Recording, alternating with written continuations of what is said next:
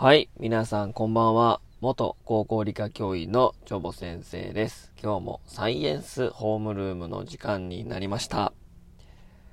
はい、お気づきの方もいらっしゃると思いますが、風邪をひきました。はい、声がね、出ないんですよね。これ別にあの、今、麻生太郎のモノマネをしてるわけじゃないんですけども、えー、なんか、こんな感じの超鼻声になりました。えー、まあ思えばですね、私はアデノウイルスにかかりですね、2週間ほど苦しめられたわけですけども、まあ元を、元を正せばですね、あの、子供が保育園でもらってきた、え風邪を漏れなく全て移るというね、えー、今年から保育園に行ってるんですけども、漏れなく全部移るという感じで、えアデノウイルス、RS ウイルス、えー、胃腸風邪、そして今回ということで、えー、今年はですね、もう緊急事態宣言みたいな感じですよね。緊急事態宣言出てる時の方が、えー、日数は長いですもんね、今年。それと一緒で、もう風邪ひいていて体調悪い時の方が多いというのが、2021年でございます。なんか麻生太郎みたいになってきたのが、もうなんかよくわからんけど。えー、なのでね、えー、ちょっといいつもよりはちょっとトーン落としめで、戦場カメラマンのように話したいと思います。えー、っとですね、まあ、えー、まあ、風邪菌に移ってきたわけですけども、菌って聞いてですね、皆さん何を思い浮かべますでしょうか？大体ね、この風邪の菌とか、ばい菌とかっていうのは、まあ、まあ、バクテリア、細菌とか、えっ、と、細かい菌ですね。細菌とか、あウイルス性のことを、まあ、挙げて、えー、言われるのが多いのかなと。はい。で、今日お話しする話はですね、その菌についてなんですけども、菌類についてお話ししたいと思います。菌類です、菌類。何が思い浮かべますか？菌類といえば。あの、さっき言ったウイルスととか細菌とは違いますよ。菌類です、菌類。えー、主に、まあ、パッと思い浮かぶのが、何ですかね、皆さん。キノコとか。キノコは菌類ですよ。キノコとか、あとパン、ビール作りに欠かせない酵母菌とか。あとですね、えっと、カビですね。なんかほっといたらカビ生えますよね。あれも全部ひっくるめて全て菌類なんですね。え全然姿形も違うし、なんか種類違うように感じがしません？え、カビとキノコが一緒なんで、じゃあカビ食べれんのって話ですけども、いや食べれませんけども、全部一緒なんですよ。で、まあ、詳しく見ていくとですね、それぞれ皆さんみんなね、あの、菌糸と呼ばれる菌のま糸状のもので、えー、作られてるんですね。まあ、菌糸で体が作られてるっていうのがまあ共通点なんですけど、えー、キノコの場合ですね、その菌糸のその、まあ、椎茸とかですね、エリンギとかを縦に裂いてもらうとなんか糸状のもの出ません避けるチーズみたいな感じで。あれの糸状のものがいっぱいブワーって集まって巨大化して、まあ目に見えてる状態になってるのがまあキノコなんですね。で、まあ玉ホコリカビとか、えー、黒ホコリカビがあるけども、カビとかも元は正せば、えっと、菌糸でできてますし、で、その菌糸が、え、たまにこう粒状になったりしてね、えー、まあ、飛び散るというか、その実態が丸っこくなる酵母菌も、元といえば菌糸なので、えー、そういった菌糸で増えるということと、まあ、そのあの姿、形、大きさというのは、まあ、その、えー、他のものにも関わってくるんですけど、まあ、粒状のものもおるしね。はい。まあ、で、大きくなって胞子を飛ばして、えー、周りに菌糸を飛ばしてですね、またあの実体がどんどんできていくと。いう戦略を取るのが大体まあ菌類のまあざっくりまた言いた、あのざっくりまとめた言い方になりますかね。で、その菌類のおかげでですね、えー、多くのこの森林の生態系が成り立っているというお話をね、ちょっとピックアップして、え、見ていきたいと思います。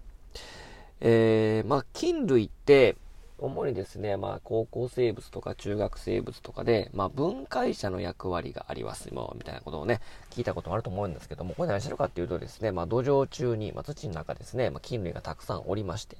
で、えー、生物の遺体だとか、まあ、枯葉とかをね、分解してるわけですけど、それを分解しようと思うとね、めちゃくちゃね、パワーいるんですよ。人間では無理なんですね。落ち葉を食べて消化するとかね。あと、木とかも朽ちていきますけど、木の、え、ー、と、木か、えっ、ー、と、硬くなるのはリグニンっていうんですけど、そのリグニンを分解するのってね、まあいないんですよ。でも菌類を分解してくれるんで、まあ、分解をしてですね、窒素化合物とかね、無機窒素化合物とか、まあ、リンとかですね、植物が栄養分としてミネラルとしてね、えー、使うものを作ってくれて、それを植物が利用してどんどん成長していくということで、えー、まあ、菌類も、その植物に対して、これ使えないよってわけではなくてですね、えー、まあ、菌類は菌類で生きるために必死になってるからこそね、そういう変化が起こるわけで、別に植物のためにやってるわけではないんだけども、結果的にそういう感じになるんですけどね。で、菌類は、えっとですね、動物に近いので、植物じゃないんですよね。キノコ植物と思ってる方もいらっしゃると思いますけど、光合成もしないし、えー、自分で栄養分を作り出すことができないんで、他になんか依存してるわけですけども、植物ではありませんので、はい。なので、どっちかというと動物に近いというふうに言われてますね。えー、共通の祖先から枝分かれして、どっちかというと植物よりも動物の方が、えー、祖先が近いというふうに言われております。で、そのまあ、結果的にですね、自分たちが生きるために自分の生活を全うしてるだけなんですけども、結果的にま植物のためになったというようなね、菌類の働きというか、そういった面白い事例があるので、それをね、ちょっと紹介したいと思います。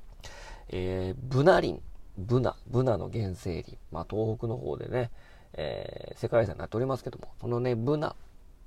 ね、ブナは火力樹林なので、えっと、葉っぱを落とすんですけども、で、その、10年に一度ですね、あのー、ブナの葉っぱを食べるですね、ブナアオシャチホコというね、が、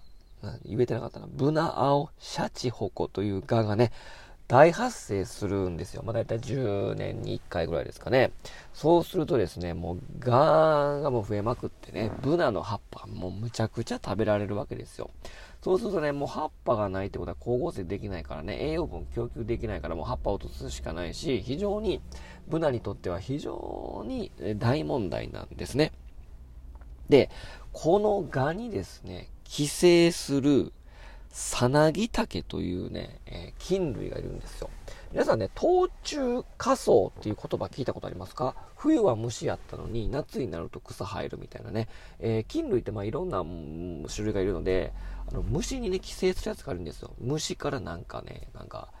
えっ、ー、となんか白い棍棒みたいなやつが生えてきたとかね。なんかもう葉っぱみたいなのが生えてきたみたいな見たことありますかね？冬虫夏草って言うんですけど、冬は虫やったのに、夏になったら植物生えてきたみたいなね。これ別に、死んでそこにやったんじゃなくて、もう元々、えー、幼虫の段階から寄生してて、ここぞとばかりにね、栄養分、栄養分を虫から取って、で、夏になるともう完全に、まあ、まあ、死んじゃうわけですけど、虫がね。そうすると、ボンって自分の実体が出てきて、菌類のね、で、胞子を飛ばして増えていくというような戦略を取るね、まあ、虫に寄生する、あ菌類がいるわけなんですけど、で、このサナギタケはね、虫にこう寄生して、えー、キノコを生じる菌類ででしてね、えー、この、サナギタケですけども、多い時ではサナギの感染率が90%を超えることもあるんですね。なので、まあ、サナギタケはもうね、まさに、もう、ブナアオシャチホコのもう天敵と言えるわけなんですよ。で、10年に一度めちゃめちゃブワーって増えて、ブナリンの葉っぱが消えるんですけども、それを見逃しに、ぱい感染できるやつがいっぱい増えますよね。えー、なので、そこを見逃しにサナギタケは一気に規制をしてですね、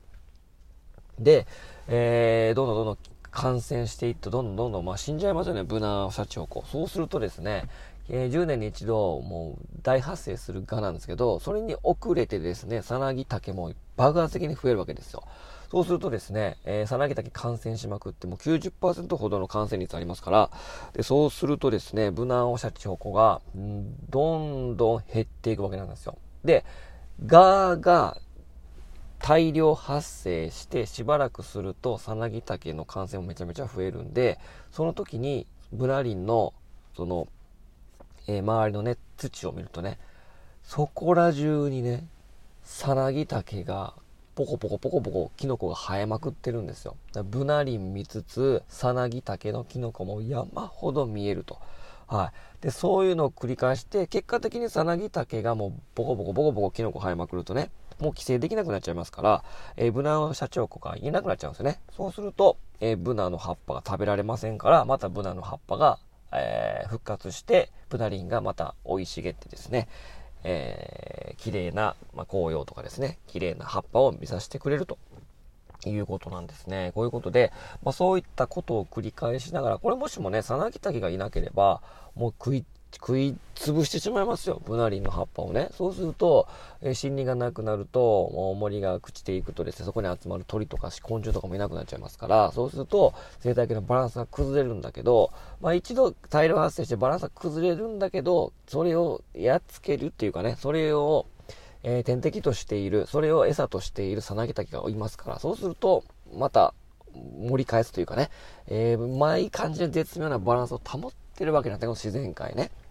で、サナギタケはその、ブナの葉っぱを食べるのは許さないっていうことで、えー、完全にブワーって数増やしてるわけではありませんよね。自分の命、まあ、自分の天命を全うしてるだけですから、たまたま、えー、規制できる、えー、ターゲットが増えたからこそ、ポコポコね、一面に、え、キノコを生やしてるだけで別にその、無難を守ろうとは思ってないんだけど、結果的に人間から見ると、全てバランスを保っているように、こう、調整してくれるということなんですね。ということで今日はね、冬虫夏草、さなぎたけと、まあ、菌類の大まかな説明をしました。まあ、菌類ね、本当に面白い生き物ですから、あキノコ以外にももともと紹介したいものがね、えー、たくさんおりますけども、今日は、えー、まあ、だからまあ、この、まあ、ブナリンがまあ守られたということで、まあ、えっと、植物っていうかね、木とか植物は全ての生態系の出発点ですから、それを下支えしているですね、言えてない。下支え、下支え、支えん？縁の下の力持ちである菌類。だから菌類のおかげで我々たちは成り立っていると言っても過言ではないですよね。もう菌類のおかげで我々が生命を全うできていると。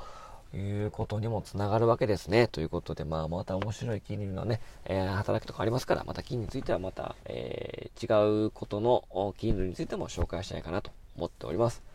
えちょっとね、声がひどくなってきたので、この辺にしますけども、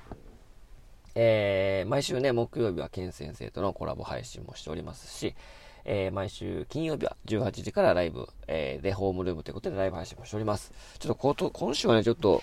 えー、時間取れないかもしれないので、風とは別にね、ちょっとできないかもしれませんけども、まだ連絡させていただいたいと思います。ということで、今日はこれで終わります。さようなら、おやすみなさい。